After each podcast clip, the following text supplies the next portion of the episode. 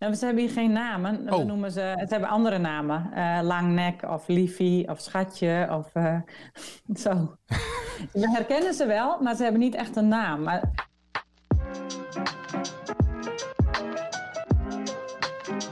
Het gaat vooral om kazen die op een kaasplank kan leggen. Daar gaat het vooral om ook, Ja, hè? geitenkaas, wit schimmelkaarsjes, roodbacterie, harde en blauw schimmel. Maar zitten daar stokjes bij? In de Ja, dat verpakking? is om te zorgen dat, eh, dat hij niet tegen de verpakking aan blijft. Oh, oké. Eh, de. Kijk eens. Oeh, als zij nu zouden ruiken wat wij ruiken. Oh. Eh, het is toch juist hartstikke leuk om juist iets uit Nederland te hebben. En juist om, zeker nu in de coronatijd, om locals te supporteren. Dit is de podcast. Maar zeker nu met de koudere periode, haal hem gewoon echt gewoon een uur van tevoren eruit. Ik zeg ook altijd van, je kan wijn kan je beter te koud serveren, die kan warmer worden. En kaas kan je beter te warm serveren, want die kan je niet meer koud krijgen. Dus in ieder geval die... Een podcast over Nederlandse kazen. Ik was ook wel op zich verliefd op deze kaas, moet ik zeggen. Dus hij heeft dat room, maar hij heeft wel precies dezelfde structuur. En je verwacht als je hem in je mond doet en je neemt een hap, dat je ineens die, die tik van geitenkaas krijgt. Maar die zit er niet in. Nee. Hartelijk welkom bij een nieuwe podcast. Ja, goedemiddag. Ik heb nog steeds die smaak van die blauwe schimmel in mijn mond. Ja, die waren erg lekker eh, Ja. vorige week. Precies. En maar we gaan nu weer met een kaasmaker praten. Want Ja. jij zei, ja, weet je, er wordt zulke mooie kaas gemaakt in Nederland. Hier moeten we zeker mee gaan praten. En dat is... Ja, dat is eh eh Doet die Drinks van eh Doet die Scheiten in eh Jubbega in eh, Friesland. Ja, je doet die welkom in de podcast. ja, hallo. Waarom moeten wij met Doetie praten, Maarten? Laat ik daarmee beginnen. Want jij, jij was gelijk al van toen we het lijstje ooit maakten, zei je, daar moeten we naar gaan bellen. Daar moeten we zeker mee in contact komen. Ja, ik werk nu bijna drie jaar bij eh, Boy Kaasmakers. En daar kwam ik eigenlijk in eh, aanraking met, haar- met haar kazen. Eh, ik had daarvoor al wel eens over gehoord, maar eigenlijk weinig tot niet geproefd. En ja, toen ben ik op een gegeven moment met de Zwarte Tour gaan werken en de Guterize. Ehm, en dat vond ik direct al hele bijzondere kazen. Eh, hoog op smaak, constant, eh, constante kwaliteit. Ja, en een beetje terugdenken naar Frankrijk, naar de Loire-vallei. Waar heel veel geitenkazen worden gemaakt. Eh, maar dan nu gewoon in, eh In Jubbega. in Jubbega in Friesland. Eh, Doetie, wanneer is voor jou de liefde voor het kaasmaken begonnen? De, echt, de echte liefde, ik was er wel eerder mee bezig, maar echt toen ik hier eh, in Jubbega de geiten had. Daarvoor begon ik wel met kaas maken, maar dat was meer ja, technisch kaas maken of zo. En hier met mijn eigen dieren, eh, grazend op eigen, of eigen grond, grazend hier om me heen. Ja, eh, dan komt er ineens een soort andere binding met de melk of zoiets. Ja? En dan wordt het een soort van magisch. En dan, ja, dan krijg je echt liefde voor kaas maken. Dan heeft het net wat meer betekenis dan dat je, als je kaas maakt en je koopt melk in. En dan is het, dat spreek ik voor mezelf natuurlijk. Een ander heeft het anders. Maar als je echt ja, van begin tot eind ja, de magie, zeg maar, eh, meemaakt. Dan, ja, dan, eh, ja, dan betovert je dat, zeg maar. Ja, Ja, nee, ja, ik vind het fantastisch. Ik snap, ik snap wat je bedoelt. Ik begrijp waar je. En kan je dan nog herinneren toen je voor de eerste keer eh, je eerste geitenkaas zelf had gemaakt en dat je die eh, aansneed om te proeven? Dat je dacht, ja, dit is het. Weet je dat, dat eerste moment nog? Nou, het was best wel lastig in het begin hoor, vond ik, om eh, een goede kaas te maken. Want die, die, kaas doet wat hij wil, zeg maar. Je bent puur een buitenstaander in het begin en je hebt eigenlijk geen idee waarom een kaas eh, doet zoals hij doet, zeg maar. Ondanks alle ervaring die je dan nog hebt met technisch kaas maken, is het vervolg is dan natuurlijk dat je eh, één moet worden met de kaas. De, de kaas is al één Ja. met de natuur, eh, de melk is al één met de natuur, maar jij moet nog één worden met de kaas. Ja, klopt. Ja, je, je moet eigenlijk zo ver komen dat je, ja, je, dat je die kaas helemaal snapt. En als je de kaasmakerij binnenkomt of op de opslagruimte, dat je gelijk ziet aan het kaasje of aan de lucht van oh, er moet iets meer ja, vocht of eh, ze moeten wat warmer of hey, het gaat wel goed of niet goed. Dat worden allemaal van die hele kleine details die je ziet of voelt, waardoor je weet het gaat de goede kant uit. Het is uiteindelijk een levend proces. Ja, dat is het toffe juist van kaas maken en ook van het onderhouden, zeg maar. Dus dat is, het Ja. onderhouden is natuurlijk voor mij heel, van erg van belang dat die goed in de winkel komt, zoals dat jij het hebt bedoeld. En dat is, ja, Ja, maar in de winkel gaat het nog door het proces. ja, ja nee, dat is zeker. ook heel bijzonder. Per winkel sch- scheelt het ook heel erg hoe de kaas dan nog wordt. Ja, klopt. Ja, want, Ja. Je, ja, want je geeft geen gebruiksaanwijzing erbij bij die, eh, bij die winkel. Je moet hem zo en zo eh, houden, zo en zo koelen. Dat is ook maar net wat zij natuurlijk doen en hoeveel ze hem verkopen. Ja, nou, ze weten wel een beetje, want anders wordt het ook een beetje... Ja. Ja. je moet er wel wat van weten. En de, de meeste winkels, of ja, tussen, hoe zeg je dat, tussen personen waar de kazen heen gaan, die hebben wel kennis van kaas, hoor. Dus, en die leren natuurlijk ook gaandeweg hoe je er het best mee om kan gaan. Ja. Ja, dat geloof ik, ja. Hoe lang duurt het voordat je dit zelf onder de knie hebt? Dat je weet, oké, dit is wat er dus aan de hand is en nu is die kaas zoals ik hem wil hebben. Nou, je wordt er steeds beter in. Ik weet niet of ik nu nog heel veel verbeter met de, de Zwarte Tour en de Grutte Grieze. Op een gegeven moment zit je echt wel op een bepaald niveau. Maar het duurt echt wel jaren. Hè, dat er nog steeds dingen gebeuren. Dat je denkt, hè, hoe kan dit? Of wat gebeurt er? Er zijn zoveel verschillende factoren die invloed hebben. Wanneer heeft jouw kaas je voor het laatst verrast? Nou, niet meer met de standaardkaas, maar ik heb ook nog wel eens. Uh, uh, nou, soms doe ik als ik nu, nee, nu. Ik dacht nu dat er een rustige periode aankwam. en ik heb ook niet heel veel melk. maar ik dacht, nou, dan ga ik uh, even andere, andere kazen maken. Of, oh ja, en ik was ook weer even met stremsel aan het experimenteren, zeg maar. Mm -hmm. Ik gebruik dan de eigen stremsel hè, van de bokjes. Ja. Dus ik heb maagjes van de bokjes in het zout.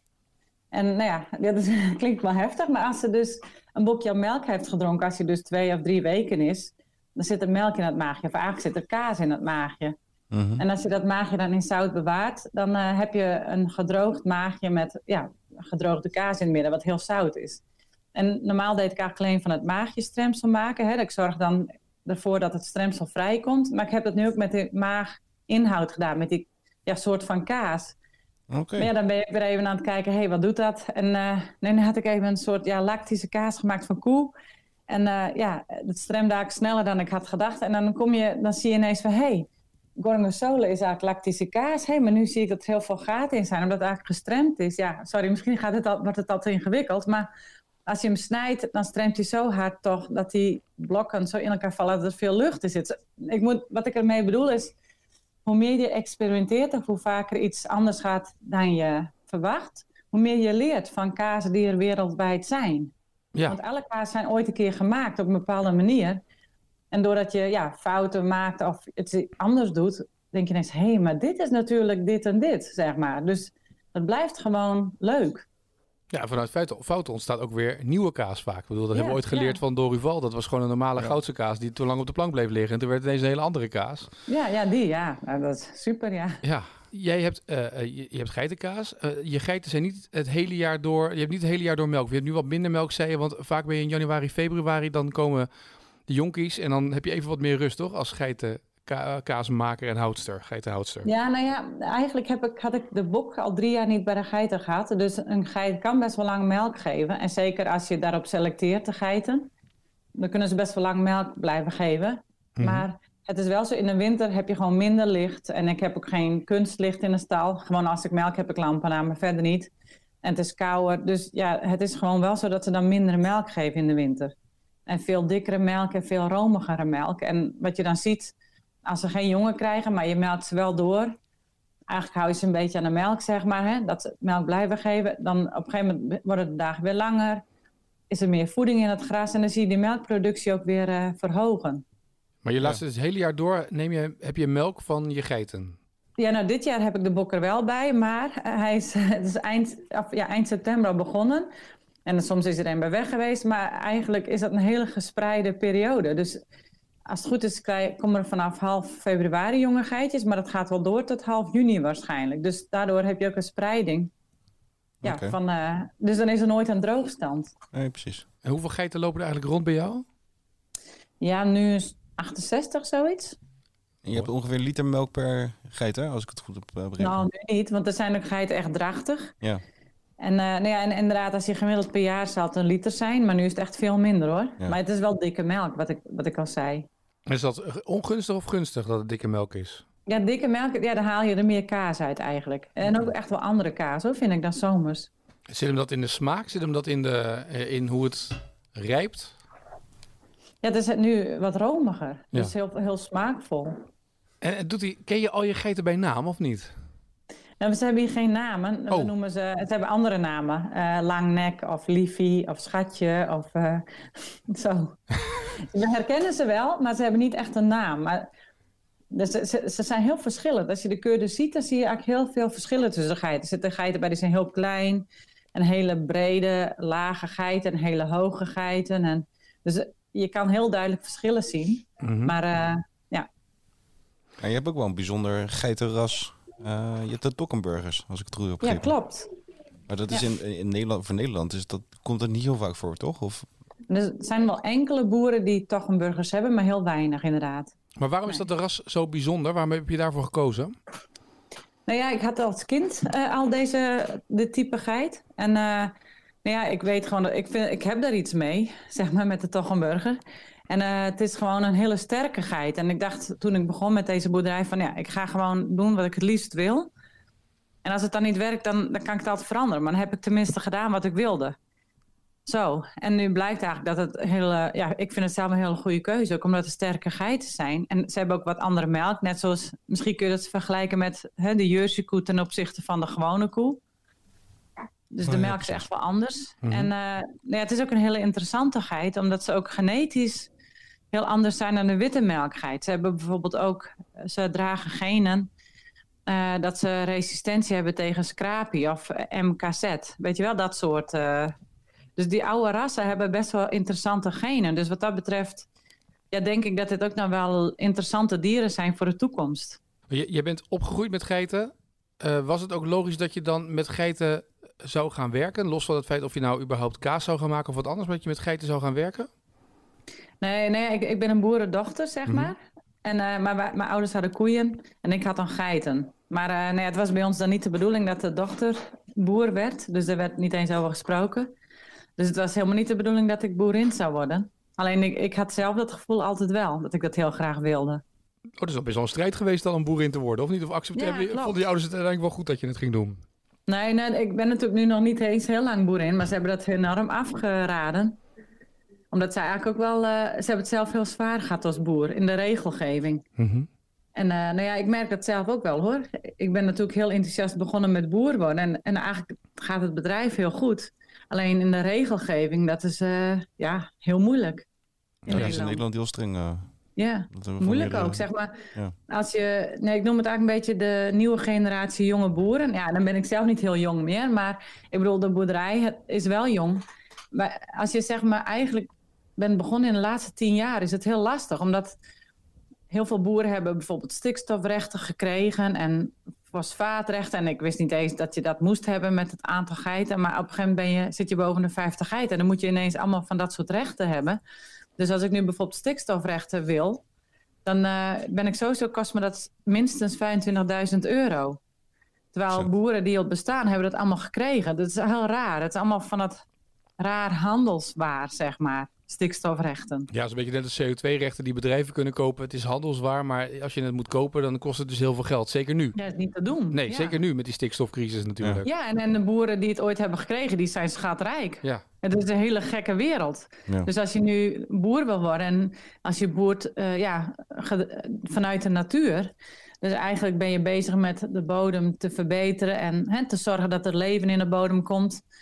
Ja, het is niet zo dat ze dan zeggen: Oké, okay, je bent zo goed bezig. Uh, en ook wordt het niet gecorrigeerd voor de stikstof, zeg maar. Dus als, ik, als er voor mij de stikstof wordt berekend in een formule, dan wordt er niet gekeken naar dat ik toch een burgergeiten heb en dat ik ja, heel weinig voer geef en granen, lokale granen.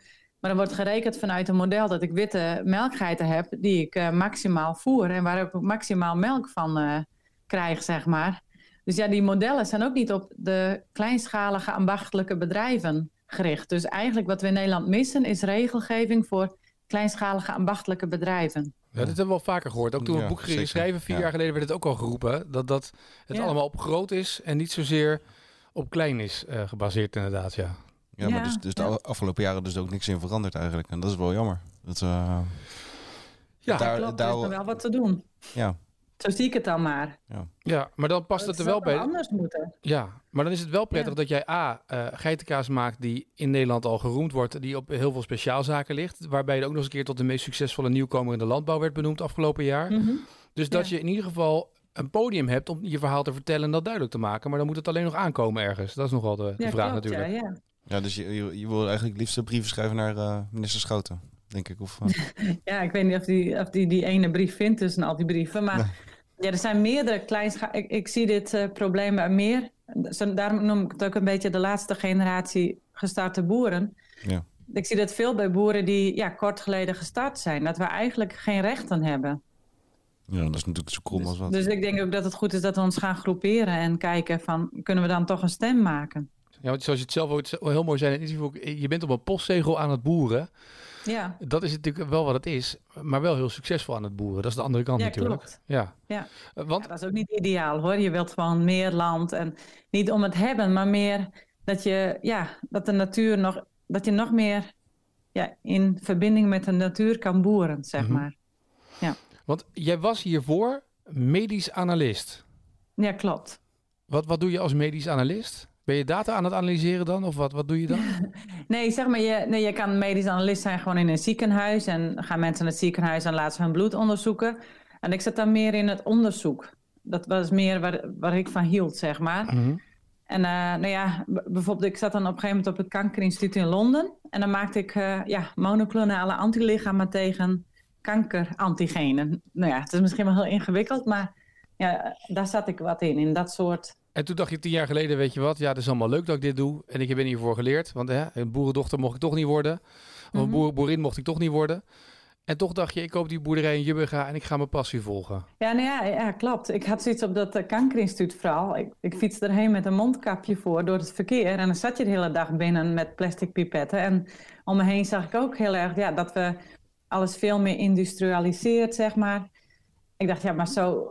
Ja, de, in de basis moet het anders. Mhm. En, maar het, heeft, het was niet zomaar van een op de andere dag, hoor, dat ik deze boerderij... eh, dat ik hier. Nee, dat, begrijp, dat hoopte Maar, ik ook wel, zeg maar. Dat het niet, eh, Helaas, maar... ik vertrek, zeg maar, was het. Maar dan in een andere versie. ja, ja, ja. Maar het is een proces geweest. eh, Ja. Maar waar je dus uiteindelijk zoiets dacht, weet je wat, ik ga die stad achter me laten, dat mondkapje afdoen. Ik ga terug naar de natuur, ik ga gewoon boeren. Want het is wel een ding Ja. natuurlijk om je passie te volgen en een, een goede baan op te geven. Ja, maar als je al merkt dat je het niet meer echt wil, dan gaat het ook niet, hè? Meer. Dat is ook weer waar. Ja, dat is ja. zeker waar. Ja. Tenminste, zo werkt het bij mij, denk ik. Ik kan op een gegeven moment niet iets doen waar, waar ik niet achter sta. Eh, Geeft het de voldoening die je had gehoopt dat het zou geven? Ook ondanks dat je nu al die stikstofproblematiek hebt en die rechten en dat het zo lastig is om te boeren? Nou, ik vind het soms wel heel zwaar, hoor. Maar ja, aan de andere kant... eh, ja, ik, ik ben er ook nog steeds als boer. Hè, Ik, sta, ik ben er nog steeds. En ja, het is gewoon ook wel nodig. Maar het geeft wel voldoening, ja, zeker. Op welke kaas ben je het meest trots? Want je hebt een aantal mooie kazen. Ehm, wel- wel- welke kaas ben je trots zelf? Ja, eigenlijk op meerdere, op alle kazen wel, eigenlijk. Ja, maar je hebt één Ik vind het favoriet, brietje toch? ook altijd heel leuk. Dat is een heel klein kaasje, een hartvormig brie, brietje, Ja. brie, zeg maar, van een geit. Ja, die is heel erg lekker, ja. Dat weet ik. Ja, en als, die verkoop ik dan ook op markten. En de mensen zeggen ook, ja, hap, slik weg, zeg maar. Dus als je die aansnijdt, gaat die leeglopen. En ja, dat is inderdaad een heel lekker kaasje. Je hoort ook de, de twinkeling in je stem. Je zit natuurlijk nu thuis eh, in Friesland en wij zitten gewoon hier in Berkel eh, voor de opname. Maar je hoort Ja. de twinkeling in je stem als je erover gaat praten. Dat vind ik mooi al. Dat, de, de, Oh, dat, dat is de passie zeg maar, voor het kaasmaken die naar voren komt. ja. Eh, wa- want volgens mij zijn het juist die, die zwarte tour en eh, dat zijn de kazen zeg maar, die jou echt eh, naar buiten toe meer bekendheid hebben Ja. gegeven. Maar daar ben je dan Klopt. iets minder trots op, zeg maar. Nee, daar eh, ben ik ook wel trots op. Ja. Maar ja, die uh, Gaite leefde dan, die is natuurlijk net iets nieuwer weer. Mhm. Daar ben je nu ongeveer een jaar mee bezig, toch? Met de Ja, geitenliefde? zoiets, ja. En die, nee, die, daar heb ik nog maar net dat, die, dat ik hem steeds beter in de vingers krijg. En die andere, dat gaat al wat eh, makkelijker. Ja, want het allermoeilijkste lijkt me, en dat, ik heb dat met wijnmakers heb je hetzelfde en met kaasmakers ook, de constante die je wil hebben in je kaas maken. Je bent Mhm. afhankelijk van de natuur, je bent afhankelijk van, van beesten en je bent afhankelijk van het maken van die kazen. En horeca wil natuurlijk steeds een structurele kwaliteit hebben. Die kaashandel wil dezelfde kwaliteit kaas hebben die die kan verkopen aan de mensen. Ja, Dat is het meest moeilijke natuurlijk, die constante vinden. ja dat klopt, ja. Nou ja, ik zeg ook altijd maar tegen klanten van... eh, of ik zeg het laatst aan de markt wel eens vaker... van ik ben, eh, ik ben hier thuis niet de baas, zeg maar. dus eigenlijk zijn de micro-organismen de baas en het proces. Dus eh, het is ook zo, eh, als ik kaas maak... eh, ja, dat kan soms ook heel, best wel lang duren voor iets stremt. Maar dat, ja. dat vind ik ook het mooie. Maar en misschien, da- daardoor kun je het soms ook weer constanter krijgen... omdat je mee- meer meegolft met de processen. Ja, Maar constant is het niet. Want als het goed is, proef je ook de seizoenen. En ja, en dat mag ook. Ja, nee, ja, maar Ja. toch juist. dat, Ja. dat is ook goed inderdaad. Maar het gaat er vooral om dat je gewoon wel een bepaalde, eh, bepaald level of niveau haalt. Wat gewoon altijd gewoon goed is. Het klopt altijd, zeg maar. En dat is wat, wat je bedoelt met constant, constantheid. Eh, Ja. de, de Zwarte Tour en de Guttegiezen proeven altijd redelijk hetzelfde. Tuurlijk zit daar Ja. fluctuering in, maar het is wel gewoon altijd goed. Ja, klopt. Heeft de, de Zwarte Tour trouwens een, een puntje of niet? Is het een piramide? Nee hè? Want dat Nee. mag niet meer Nee, hè, nee. natuurlijk. Heeft Maarten vorige keer uitgelegd. Ja, Napoleon heeft iets gedaan, toch? Ja, precies. Ja. nee, klopt. was de schuld van Napoleon. Ja, precies. Dat vind ik nog heel gemeen van hem. Je had heel graag had je dat zwarte puntje gewoon dat puntje helemaal wel willen hebben, zeg maar. Die helemaal. Ja. eh, ja. Ja, maar die mannetjes hebben- worden ook niet Ik maak gemaakt nu ook voor wel eens schapenkaarsjes. Dus die is eigenlijk eh, puntiger. Oké. Ja, dat klopt inderdaad. Maar ja, je hebt altijd wel... Je hebt ook niet meer, die- volgens mij, die mallen, zeg maar, echt in een punt. Of zijn die Ja, er wel? Ja, nou zit, er- die zit nog wel ietsje afgevlakt, maar eh, wel veel puntiger is Ja. die. Ja. Als Napoleon eenmaal iets afschaft. Hè? ja, nee, precies. Ik bedoel, we hebben ook al bij onze Ja. achternaam, komt ook allemaal door Napoleon. Anders hadden we gewoon met Doetie het gezeten. Ja, dat heeft Napoleon ingevoerd. Toen moesten we onszelf eh, registreren als mens in Nederland. En toen moesten we een achternaam hebben. Ja. Kwam Oh, door ja, ja, Napoleon. ja. Ja, dat is lang geleden. Ja. Maar... Ja, en dan zonder Napoleon hadden we, eh, hadden we en kazen gehad met punten, zeg maar. Van die puntkaarsjes gehad. En hadden we geen achternaam gehad. Ja, dus het is een beetje, nou ja. Dat hem invloeden. Nou hè. Maar wat zou je nog graag in de toekomst eh, qua kaas willen maken? Wat, waar... Oh ja, nou, ik ben nu ook nog van? nog best wel met die blauwschimmel bezig. Om die te leren beheersen. Tof. En eh, zie, ik, ik voeg dus geen schimmels toe. Dus ik, eh, wat ik doe is echt, eh, of ik weet, dat weet je misschien ook wel, maar ik voeg helemaal niks toe aan de melk. Alleen het stremsel van eh, de eigen bokjes. Mhm. Maar ehm, dus de witschimmel zit al in de melk. En ook de roodflora, die ontwikkelt zich op de kaas doordat ik ze was. Mhm. eh, met zoute cider doe ik dat dan. En daardoor vindt de witschimmel het niet fijn.